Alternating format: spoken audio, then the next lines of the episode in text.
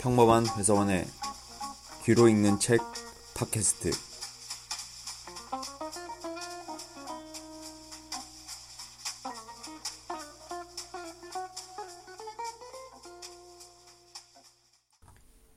안녕하세요.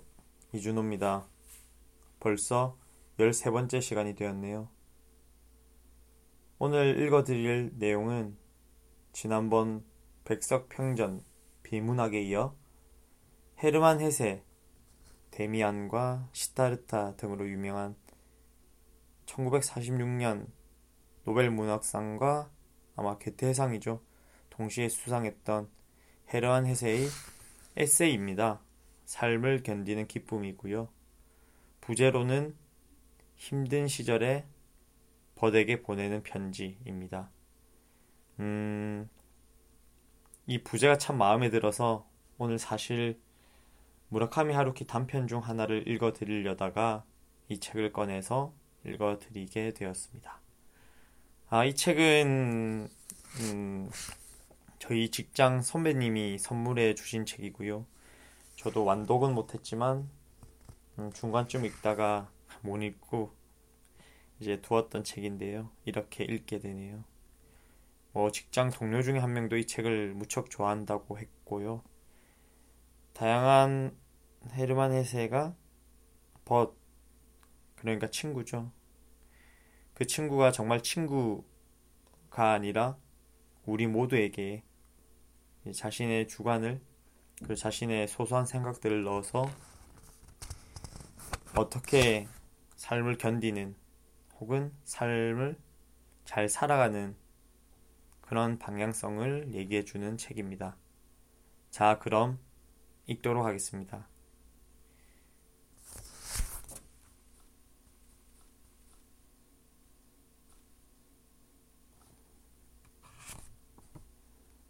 영원히 건네는 목소리. 작은 기쁨. 분주하게 하루를 보내는 것. 그것은 우리의 삶에서 가장 중요한 것으로 여겨지고 있지만, 오히려 그것은 의심의 여지 없이 우리의 기쁨을 방해하는 가장 위험한 적이다. 우리는 종종 얼굴에 미소를 띠며 선인들이 쓴 서정적이며 감성적인 여행담을 읽는다. 우리의 조상들이 시간에 쫓긴 나머지 무언가 하지 못했던 일들이 있었던가?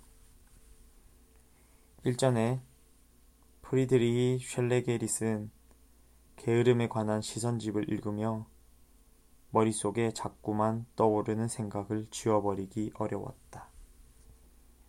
만약 그가 지금 우리가 사는 것처럼 살아야 했다면 그는 얼마나 긴 한숨을 내쉬며 괴로워했을까. 현대 사회를 살아가는 우리에게 어려서부터 바쁘게 움직이고 늘 서두르도록 교육받는 것이 성인이 된 지금까지 줄곧 나쁜 영향을 끼치는 것은 정말이지 안타까운 일이지만 한편 어쩔 수 없는 일이기도 하다. 그런데 더 안타까운 일은 그렇게 조바심을 내는 것이 우리가 겨우 여가 시간을 누리는 데에도 영향을 미친다는 사실이다. 여가 시간에도 서두르고 바삐 움직이는 것이 일을 할 때보다 신경을 덜 쓴다거나 덜 필요해지는 것도 아니기 때문이다. 그저 우리의 목표는 가능한 많이, 가능한 빠르게가 되었다. 그 결과 쾌락은 점점 더 많아졌지만 즐거움은 오히려 줄어들었다. 도시에서 벌어지는 축제에 참가하거나 놀이공원이라도 찾아간 사람은 뜨거운 열기에 몸은 달아오르고 통증이 느껴질 정도로 뻑뻑해진 눈 때문에 얼굴을 찡그리게 되고 온통 힘든 기억들만 머릿속에 간직하게 된다. 그렇게 늘 만족감을 얻지 못하면서도 여전히 과도한 방법으로 여가를 즐기려고 하는 태도는 연극이나 오페라 혹은 연주회나 그림 전시회를 볼 때도 쉽게 나타난다. 현대적인 예술 전시회를 찾아가 관람하는 것이 즐거운 경험이 되는 경우는 이제 극히 드문 일이 되었다. 부자라고 해서 그런 유쾌하지 않은 경험을 피할 수 있는 것은 아니다. 언뜻 생각하기에 그들은 우리처럼 아등바등 살지 않을 것 같지만 실상은 그렇지 않다. 최고의 자리를 지켜내기 위해서는 주변에서 일어나고 있는 일에 늘 신경을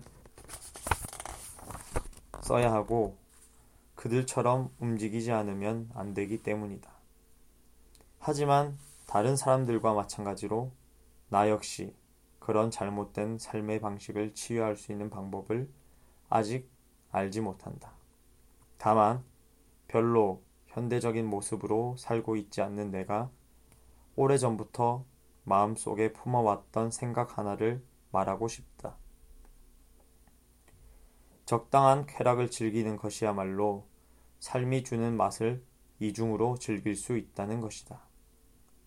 그것과 더불어 일상에서 느끼는 사소한 기쁨을 간과하지 말라는 조언도 꼭 하고 싶다. 결국 내 말의 핵심은 절제이다. 굳이 어느 오페라 공연의 초연을 보지 않아도 된다는 그런 결정을 내리는 데에는 용기가 필요하다. 요즘에는 많은 사람들이 일간지를 하루라도 읽지 않으면 큰일이라도 벌어질 것처럼 생각하지만 나는 유행이나 관습에 휩쓸리지 않고 자기만의 길을 가는 그러한 사람들을 몇 알고 있다. 그들이 그런 결정을 내린 것은 용기가 필요한 일이지만 그들은 그런 용기를 낸 것에 후회하지 않는다. 정기 관람권을 끊어 시간에 여유가 있을 때만 극장에 간다 하더라도 자신이 뭔가 중요한 것을 놓치고 산다는 조급함에 쫓기지 않는 사람이 있다. 분명 그는 매주 시간에 쫓겨 극장에 가는 사람들보다 더 많은 것을 얻을 것이다. 엄청나게 많은 그림들을 둘러보는 일에 익숙한 어떤 사람이 바쁜 일상 중에서도 한 시간 정도 시간을 쪼개어 몇 점의 대장만 들여다보며 하루를 보낸다면 그는 그것으로 오히려 더 많은 이득을 얻을 수 있다. 책을 많이 읽는 사람들의 경우도 마찬가지다. 책벌레라고 불리는 그들은 다른 사람들이 신간서적에 대해 이야기를 꺼낼 때 함께 대화를 나누지 못하게 된다면 스스로에게 짜증이 날 수도 있다. 몇 번은 다른 사람들의 비웃음을 감수해야 할지도 모른다. 하지만 머지않아 그는 스스로 여유 있는 웃음을 지을 수 있게 될 것이다. 정해진 틀에서 조금이라도 벗어나는 것을 어려워하는 사람은 적어도 일주일에 한 번씩 10시간 정도 잠을 푹 자는 것도 좋다. 그렇게 하고 나면 자느라 소비해버린 시간과 그로 인해 잃어버린 쾌락을 대체할 만큼 상쾌한 기분을 느끼며 놀라움을 감출 수 없게 될 것이다. 절제된 행동 습관은 사소한 기쁨을 내면에서 맛볼 수 있게 해주어 쾌락을 만끽하도록 만들어주는 능력이다. 그런 능력은 누구나 태어날 때부터 타고나는데 현대 생활에서 왜곡되고 잃어버린 가치인 유쾌함, 사랑, 서정성과 같은 것들을 기초로 한다. 이른바 시간에 쫓기며 돈에 연연하는 삶을 지향하는 사람들에게 주어진 그러한 작은 기쁨들은 일상의 곳곳에 너무나 많이 흩어져 있고 눈에 잘 보이지 않아서 일에만 몰두하는 수많은 사람들의 둔감한 감성으로는 거의 느끼지 못할 정도가 되었다. 그런 것들은 눈에 잘 띄지도 않고 많은 사람들이 희구하지도 않으며 많은 돈을 들여야 얻을 수 있는 것도 아니다.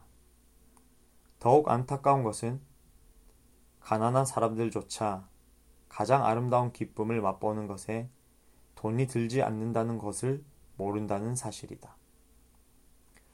그런 기쁨들 중 가장 으뜸은 우리가 날마다 자연을 접하면서 맛보고 누리는 즐거움이다. 현대 사회를 살아내느라 특히나 혹사당하며 지나치게 많은 일을 해야만 했던 눈도 마음먹기에 따라서는 지치기는커녕 오히려 즐거움을 만끽할 수도 있다.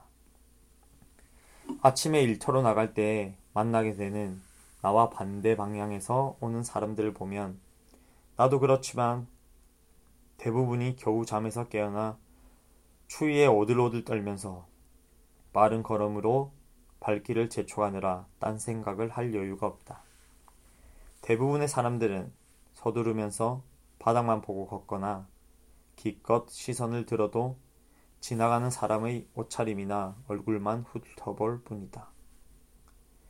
사랑하는 친구들이여, 딱 한 번이라도 시도를 해보라.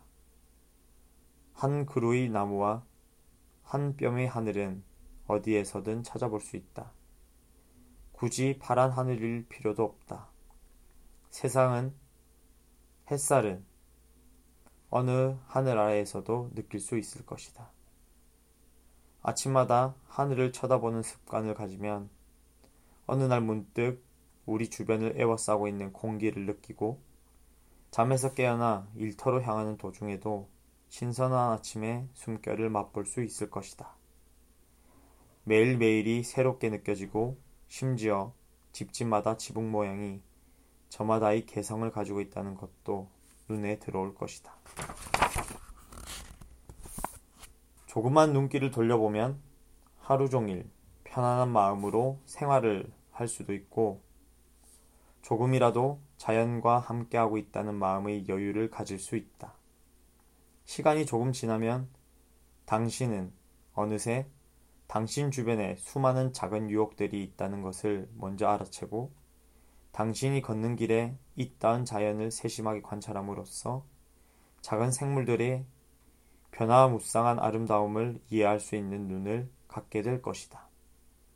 그렇게 의식적으로라도 훈련된 시각을 갖기 위해서는 무엇보다도 눈을 뜨고 주변을 살펴보기 시작하는 것이 중요하다. 한 뼘의 하늘, 초록의 나뭇가지로 뒤덮인 정원의 울타리, 튼튼한 말, 멋진 개, 삼삼오오 때를 지어가는 아이들, 아름답게 감아 올린 여인의 머리. 우리는 아름다운 그 모든 것들을 눈에 담을 수 있어야 한다. 자연에 눈을 뜬 사람은 거리를 걷는 도중에도 단 1분도 허비하지 않은 채 소중한 것들을 느낄 수도 있다. 많은 것을 보지만 눈은 절대로 피곤해지지 않고 오히려 더 강해지고 맑아진다. 설령 내 흥미를 끌지 않거나 보기 흉하게 생긴 것들이라도 모든 사물들은 나름대로의 아름다움을 감추고 있다. 감추어진 아름다움을 보려는 마음이 그것을 볼 수 있게 만든다. 내가 오랫동안 작업했던 그 집 맞은편에 여학교가 있었다. 10살가량 되어 보이는 아이들이 그 집에서 내다 보이는 쪽 운동장에 나와 놀고는 했다. 운동장에서 뛰노는 아이들의 시끄러운 소리 때문에 글쓰기에 방해를 받기도 했지만 나는 그곳에서 많은 일을 해냈고 그 아이들을 바라보면서 얼마나 많은 기쁨을 느끼고 생활의 활기를 찾았는지 말로 표현하기 힘들 정도다. 생기에 넘치는 아이들, 활발하고 호기심에 가득 찬 눈망울, 날렵하고 민첩한 아이들의 움직임이 내 마음속 삶에 대한 기쁨을 충만하게 해주었다. 승마학교나 닭 훈련소 같은 것도 내게 비슷한 효과를 발휘했던 것 같다. 집 벽 등의 단색 평면에 비치는 빛의 변화를 한 번쯤 눈여겨본 사람이라면 우리의 눈은 작은 것에도 기쁨을 느끼며 사물을 보며 즐거움을 찾는 능력이 있다는 것을 잘 알고 있을 것이다. 단지 무엇을 보는 것에 그치지 않는다. 누구나 사소한 기쁨을 느꼈던 경험들이 있을 것이다. 예를 들면 꽃이나 열매에서 아주 특별한 향기를 맡는다든가, 눈을 감고 자기 자신이나 다른 사람의 목소리를 가만히 들어보는 것이라든가, 아이들이 조잘거리며 나누는 대화를 엿듣는 경험 같은 것들 말이다. 어떤 노랫말을 흥얼거리거나 휘파람을 부는 것도 마찬가지다. 우리는 하루하루 살면서 벌어지는 수많은 사소한 일들과 그로 인해 얻은 작은 기쁨들이 하나하나 꿰어 우리의 삶을 엮어 나간다. 시간이 부족하다며 늘 전전긍긍하고 재미있는 일이 없다며 항상 따분해하는 사람들에게 알려주고 싶다. 날마다 벌어지는 사소한 기쁨들을 가능한 많이 경험하고 거창하고 짜릿한 쾌락은 휴가를 즐길 때나 특별한 시간을 보낼 때 조금씩 맛보는 것이 더 좋다는 것을. 지친 몸을 추스르고 일상의 피로에서 벗어날 수 있도록 도와주는 것은 거창한 쾌락이 아니라 사소한 즐거움이기 때문이다.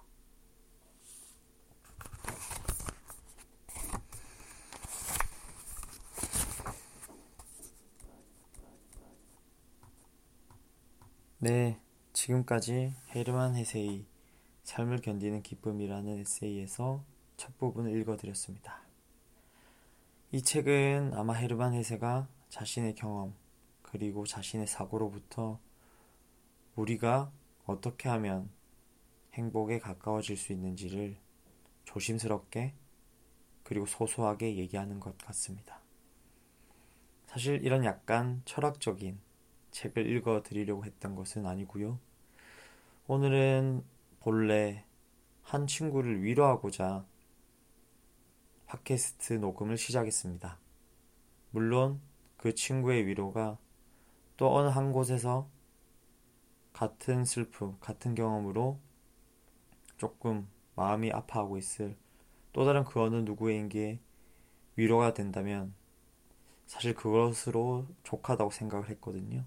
뭐 아무튼 그렇게 책을 선정하다가 이제 그 친구가 음, 경험하는 그런 아픔들, 경험했던 아픔들, 그리고 쉽게 잊을 수 없는 그런 아픔들을 좀 표현하고 간접적으로 위로하고 그것을 그저 별것이 아니다 라고 얘기하는 그런 내용의 책을 고르려다가 뭐 쉽게는 이제 단편집들을 무라카미 하루키 또는 제가 좋아하는 김영하 작가의 여러 단편집을 봤는데 사실 좀 못 찾았고요. 책장에서 책을 고르다가 어, 제 직장 선배님이 주신 이 책을 봤고요.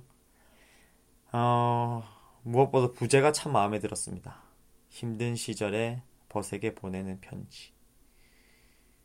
아, 저도 물론 부족하고 어리석은 생각을 자주 하는 사람 중에 한 명으로서 어, 뭐 너무 즐거운 하루하루의 행복한 삶을 보내고 있지만 가끔 저도 고민과 갈등이 많았습니다. 때론 그게 일로부터 나오는 것이 있었고, 나의 삶의 방향성이 어디로 가느냐, 그런 어떤 고민으로부터 나올 때도 있었고요. 또 마찬가지로 사랑에 대한, 결국 그 사랑을 얻고자 하는, 또는 잃었을 때 그런 괴로움을 어떻게 견뎌야 하는 힘든 시절도 있었죠. 근데 너무 진부하고 식상한 얘기지만 무엇보다 시간이 모든 걸 좀 더 좋은 방향으로 우리를 데리고 가주고요.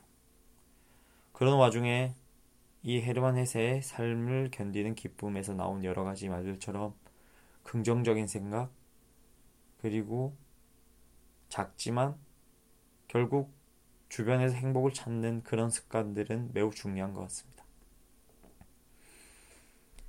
지나간 일에 후회하지 않는 것. 지나간 일에 슬펐다면 그것으로 배우는 것.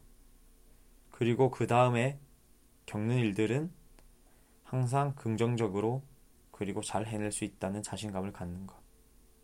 그리고 그렇게 살면서 자신이 그저 별것 아니다. 라는 그러한 겸손. 그런 생각들을 하고 말 그대로 겸손해지는 거죠. 그리고 긍정적으로 하루하루를 살아간다면은, 음, 물론 슬픈 일이 없을 수는 없겠지만, 그런 슬픔을 결국 배움으로 만들고 더 좋은 곳으로 나를 스스로 이끌어 나가겠죠. 음, 읽어드린 부분이 짧다 보니 더 정확히는 짧게 가고 싶었고요. 여러 가지 생각을 지금은 마음이 지금은 마음이 좋지 않을 제 친구에게 전하고 싶지만 사실 이미 그 친구는 답을 알고 있는 것 같습니다. 그렇게 스스로 이미 답을 알고 있고 혹은 그 답은 결국 자기 자신 안에 있다는 것을 감히 감히 얘기를 드리고 싶고요. 아무튼 이렇게 오늘 저희 13번째 팟캐스트는 마칠까 합니다. 헤르만 헤세의 삶을 견디는 기쁨에서 나온 것처럼 소소한 그리고 자신을 좀 놓는 그런 삶으로 자신을 좀 더 편안하게 만들고 행복하게 만들어서 그것이 더 좋은 사람, 더 좋은 사랑, 더 좋은 꿈으로 연결되길 바랍니다. 당신의 삶에 따뜻한 흔적이 되길 바랍니다. 지금까지 평범한 회사원 이준호였습니다.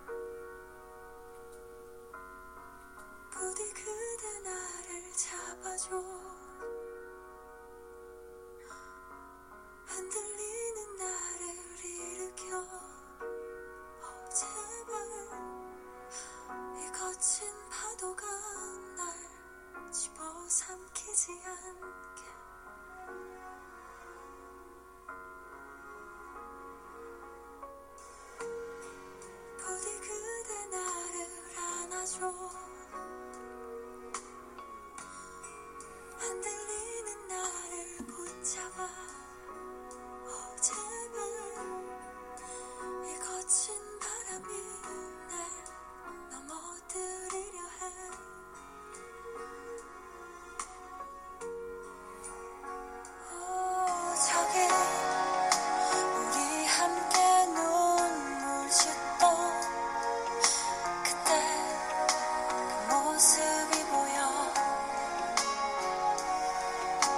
이제 눈이 부시던 날